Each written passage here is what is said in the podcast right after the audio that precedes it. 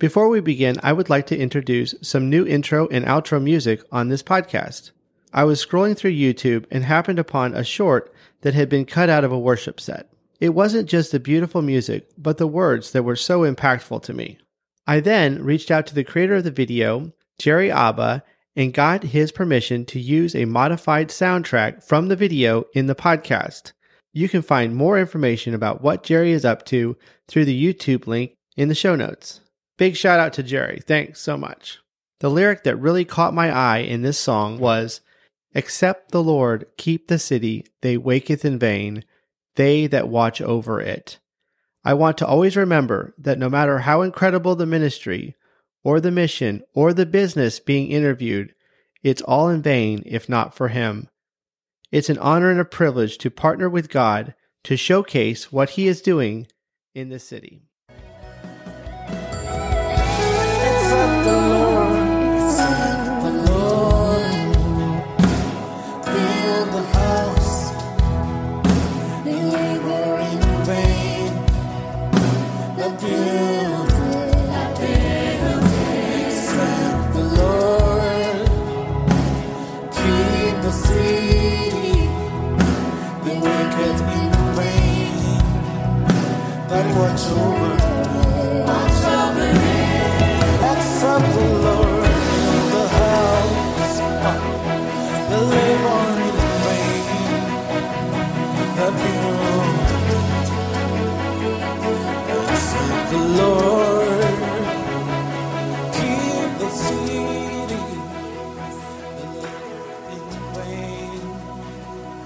Thanks for joining us for another Faith Horizons podcast. The purpose of a Faith Horizons podcast is to discover the kingdom of God in Kansas City one conversation at a time. This is the first Q&A for Faith Horizons. In our episode, Scott Stanger answered a few questions from people on Reddit. The theme was Christian business leadership. I hope you enjoy and learn something. Here's my conversation with Scott Stanger. All right, so uh, we're going to do a Q&A with uh, Scott Stanger today. I have asked people on Reddit, a, a couple people on Reddit for some questions. I just put it out there. Hey, I'm going to be having a conversation with a Christian businessman. Uh, what are some of the questions that you would ask if you could ask this uh, this person a question? And one of the one of the items that came up twice. It came up twice. One time it was asked as a question, and the other time it was made as a statement. Is about Matthew 19:21, which is where Jesus is talking to the rich young ruler in uh, Matthew 19:21. One of the statements was is that Jesus taught his disciples to give everything they had to the poor. And I'll just let you take it from there. Well, he clearly didn't. He said that to one person. He didn't teach his disciples to give everything to the poor. If we are supposed to take every single thing that Jesus said to an individual or even to a, a, specific group of people, if we're supposed to take that, that, oh, this is what we're supposed to do, well, then I think that most of the Christians that are alive today would be one eyed with one hand. In other words, think of when Jesus said, if your eye causes you to sin, pluck it out. If your right hand causes you to sin, cut it off. So I would think that if Jesus were saying that and we're supposed to take that figuratively 100% across the body of Christ, we would see a lot of people walking around with one eye and one hand. So, so you're saying that just because Jesus did this with one person does not mean that he's suggesting this for the whole body of Christ. That's right. He's addressing something that was in that person specifically in their heart. He Yes. challenged them. Now, that's not to say that he's he through the his Holy Spirit uh, isn't singling somebody out today, a successful business person, whether they're you know a high profile figure or not, uh, and and saying, listen, I want you to give everything away to the poor and to go and do something different. Very well could be, but he is clearly not teaching his disciples to give everything away to the poor. That is a that's a, a very naive, um, uh, ignorant. I mean, I I hate this. That word sounds ugly, but hey, we're all ignorant. we, somewhat- we have a lack of understanding in of some way or another. Sure. So, so you're saying that this method that Jesus used with this person could be applied to another person today. It doesn't mean that God can't reuse this method, but it might not be. But this is not a modus operandum for No, for no. for Jesus No, per se. it's not. uh, or or for for Christians in general. So uh, one thing I was just discussing this briefly with you after God's relay race. I had mentioned this question, and you said, and I I really kind of took it to heart was is that you know if God gives you finances, you know. And then you just give it away. You're giving away your ability to steward what God has given you. Right. It's almost like you're giving away your responsibility to steward that in order to bring glory to God through the stewarding of your finances. you know, like yeah. you're giving away all your responsibilities. Yeah. Uh, okay, so here's a here's a secular example, but just recently in in uh, current events, we see that Elon Musk has bought Twitter, you know, the social media platform, and uh, you got both sides of the fe- fence and extreme views of this. But I see people say, well, if if Elon Musk really cared about truth and uh, improving the human condition, instead of buying the social media platform for $44 billion, he would just give that away to the, the poor and solve world hunger. That's, that reminds me, you know, something you ask your little four year old of, what do you want in life? Oh, I want world peace. Yeah, we all want world peace.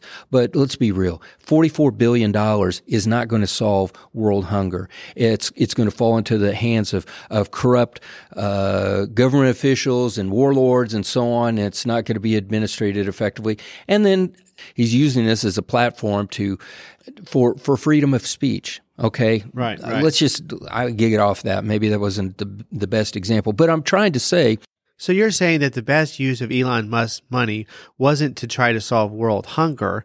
It could have very well been because of the business personality he is, is to buy Twitter and then to administrate it correctly for the benefit of everybody. There you go. I wish I'd said it that way. It's so clear and concise. But the best use of his money is not to necessarily give it away to the poor. Right. Now, again, that's a secular, uh, I don't know where Elon Musk is in a profession of faith in Christ. if I could bring up another person, you know, like on, on the Christian side of things, you know, on the Christian side of things, you have, uh, uh, Truett Cathy started a program called Chick fil A, you Yeah. know, and, and that, you know, I hope you like chicken sandwiches because it's still producing chicken sandwiches. And if they had given all their money away, we would not have that level of chicken sandwich today. And then another example would be David Green of Hobby Lobby. And as I think most people have at least one or two items of Hobby Lobby in their house, but these were two businessmen that were Christians that held on to what the Lord gave them and stewarded it. Yeah, my favorite parable of Jesus is the one of the the good stewards and the three who are each given. You know, Oh, that's good, yeah. Which which version you, you read because there's a couple of different versions of it from the Gospels, but the one where he gives the talents, ten talents to one, five talents to another, and then one talent to the other, and then then this uh, owner or this investor comes back and says, "Okay, let's." Let's have an accounting of your stewardship of the resources that I gave you. And one had doubled it and the other had doubled it. And the one with one just buried it. And good. uh, that the the landowner or the investor rebukes him and actually casts him into outer darkness because he says, "You have not stewarded what I've given you and given me a return on my investment and you." That's really what we're talking about here is a, is a business person, whether you are a, a business person or you're an artist or you're an educator, God has instilled certain talents and gifts and skills in you. What kind of a uh, return on his investment are you giving him? Uh, and it's, it's easy to, it's easier to measure the return on investment of a business person because you know you've got a balance sheet and you've got a, a an income statement and some numbers crank out at the bottom. It may not be as easy to measure it for an educator or for an artist or so on, but nonetheless, I think we can all we can all see, hey, here's an artist who's using their talents and they're out there sculpting or painting or creating music and theater, whatever it might be. So, um, these business people are simply stewarding what God's entrusted to them. It's it's feeding the families of their employees. It could be also the vendors and the suppliers who sell into that business uh, a product or a service. It's benefiting those vendors as well, and it's certainly you hope that it's the business is benefiting the customer. If not, they wouldn't make it. Yeah. Right, exactly. They'd be run out of business, and so Um, that is that's that's the kingdom right there. Yeah. Uh, the, it, the giving away everything is uh, not to say that God wouldn't call us to be extravagant uh, givers. Um, I certainly believe that to be true, but I also believe that we are to be extravagant stewards of what He's entrusted. Give Him a robust return on His investment. Awesome. All right. So that was a great answer to that question. Um, so another question we got from this is from ITR Cool on Reddit was what do you do for customers who go against your faith if your business model represents promoting or servicing something that could be sinful by their request as a customer? Well, it's it's pretty easy to sit there and say, okay, um, I'm I'm a publisher, and am I going to make money by publishing you know pornographic materials? No. I mean that is a clear violation. That is that is promoting something that is, leads to bondage. Both those who are caught up in that, as well as those who are partakers of that. So that's that's easy peasy there. But what about uh, you know we know these famous legal cases of a, a photographer who wouldn't go and take pictures uh, of a of a wedding ceremony uh, for um, you know gay marriage, or a uh, a baker who wouldn't bake cakes or pastries or whatever for in celebration of a, a gay marriage that is um, runs counter to the values that they hold as they interpret Scripture. So you got to prayerfully walk through those and consider those, ask for discernment, leadership of the Holy Spirit, to go back to God's Word. And there are going to be things that we are, there's the scripture that Paul wrote to the Corinthians. He said, There's going to be times when we are a fragrant aroma to those who are being saved, but we're the smell of death to those who are perishing. Yeah. In other words, our actions, our values, the things that we are uniquely stewarding, we talked about stewarding a little bit earlier, that we're uniquely stewarding in our business to offer to the marketplace a product or a service. Sometimes people are, some people are going to think, wow, that's great. Um, and some people are going to be offended by it. And uh, regardless of whether we uh, we promote ourselves as, as a kingdom minded business owner. I mean, goodness, you could have products out there. You're making a uh, an automobile that runs on fossil fuels. Well, there's an element of our society out there that that are adamantly opposed to that, and they think we should be using nothing but electric vehicles because of it, the impact on the environment. Although I, I challenge them to go look at what is the carbon footprint of producing and operating that electric right. So there's vehicle. both sides to this. Yes, there's yes, Always, yes. there's always two sides to a to a thing. Sure, sure. So all I'm saying is that he who is without sin casts the first stone. that uh, as you're sitting here and you're you're judging whether this business is aligning with your values, uh, consider fully your values first. So what you're saying is is that if you're encountered a problem where, that you feel like is you know you don't want to serve a person or a, or a different business because of your faith.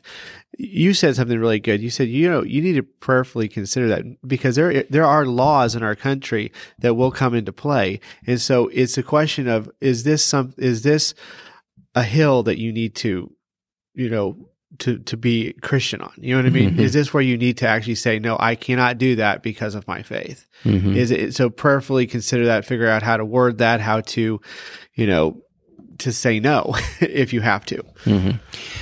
You know, there are stories of, um, and escaping me some of the names, they're, they're well known names, but there are stories from the past of Christians who have sold themselves into slavery in order to be a witness to whether the other slaves or to be a witness to the slave owners. I think um, St. Patrick. I think that that was true in in a certain aspect of his life. That he he as he came out of Ireland, he went back, and I th- believe he went back into into slavery.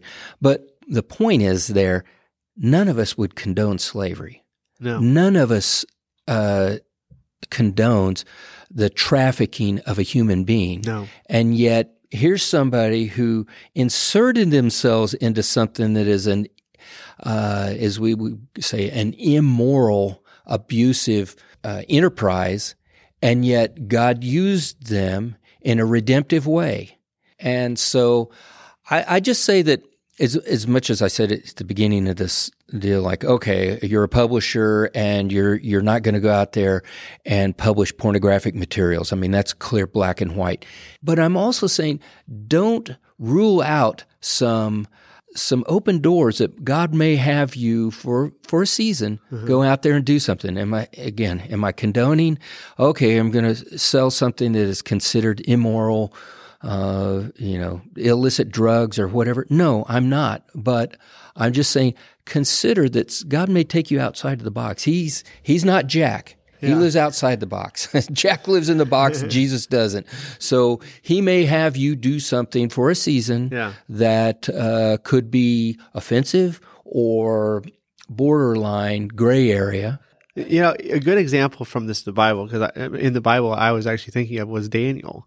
I mean, Daniel was brought out of the country of, of you know, out of his country into the mm-hmm. country of Babylon, and then he was he was named Belshazzar, which is which is a which is the name of a of a god of I think Nebuchadnezzar's Yeah. favorite god or something like that. Right. And then also he was operating underneath of the uh, the title of chief of magicians Yes. the Yeah. entire time. Yeah. And he impacted that country and our I mean, if you read through the whole thing, if he had any impact on the scroll of Cyrus, which I believe he did, Sure. he's still impacting us today. Yes. Because he stayed where God put him. Right. And Right. didn't that wasn't the that wasn't the a, enough of a point of conflict for him to be called a god and also to be titled the chief of physician to abandon where God had put him. Yeah, well, in in an empire like that, for him to go in there and and uh, protest and uh, you know fly some banner around probably would have Ended his life quickly. Ended his life quickly. But the the the point is is that he was in um, he was in a less than ideal kingdom environment. And yet he he functioned in that environment to the glory of God, so much so that he you know was used to write a, a book of the Bible, and uh, his life and his words uh, impact us to this day. so another uh, person from Reddit, William Newman, uh, seven seven seven from Reddit said, "How do you use your work to serve and glorify God? What makes it a service to God rather than just work or serving oneself?" And then also this person comment, he said he'd be interested t- in reading a book that's devoted to this the subject of you know I think that, you know what would a Christmas business person do or. Or, or, or how would you glorify God with your work? Yes. Well, I think actually maybe last month in the podcast we sort of touched on this, if if I recall. We talked about uh, Bezalel, this true, yeah. obscure figure that's uh, he's introduced to us in um, like Exodus. Exodus thirty one through thirty five. There's like four, five, six chapters there, and he was commissioned by Moses to make the the articles of the tabernacle uh, the tent and, and all the structure they use for the tabernacle as, as well as the you know all the, the the ark of the covenant and yada yada all these things.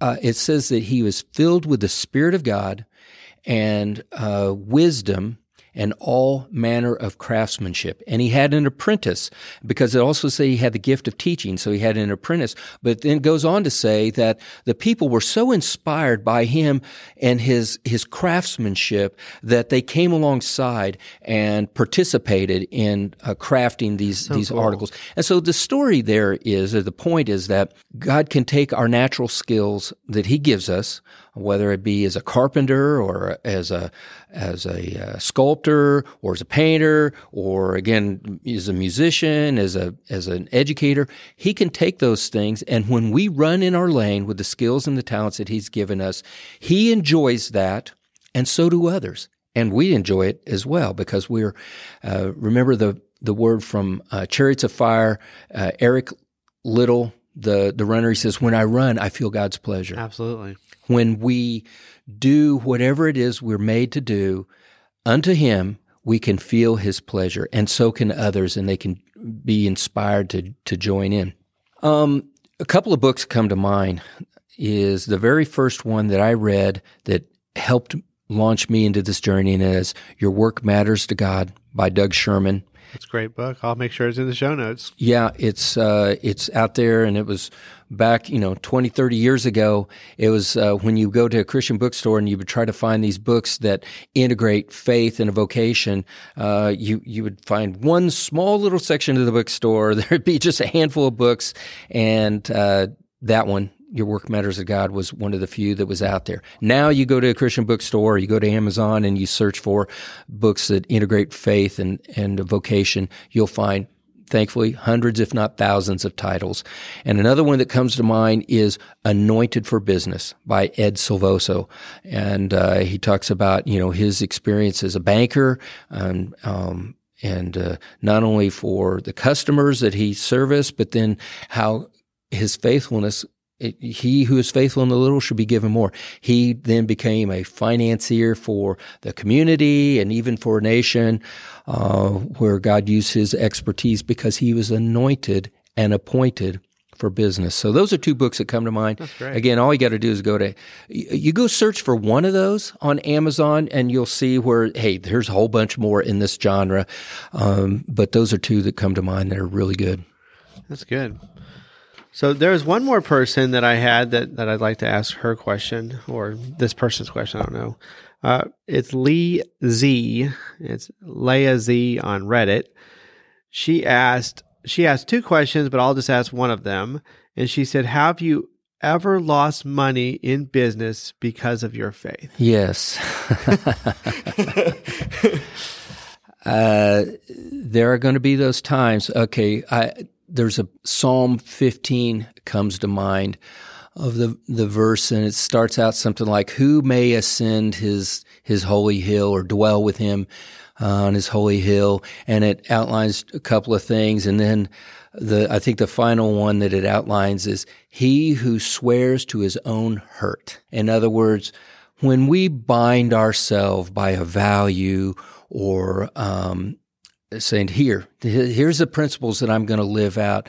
Then there's going to be a time when we're going to be tested by that whether it's it's uh, you know in in the marketplace or it's out there in, in, in our vocation as a uh, as a doctor as a lawyer whatever um, we're going to be tested and we're going to swear to our own hurt and so there's been many times where i've uh, I've said, okay, here's what we're going to do. And if this backfires, then I'll be responsible for it. And perhaps I take a pay cut as, as the, the business owner and, uh, in order to honor somebody's salary or somebody's commission that they were owed on a, on a big sale and, uh, things were tight. And I ended up I, you know, I'm not saying this in a braggadocious way. I'm be, being very real and, and transparent here to, to go ahead and honor would have promised to pay somebody else.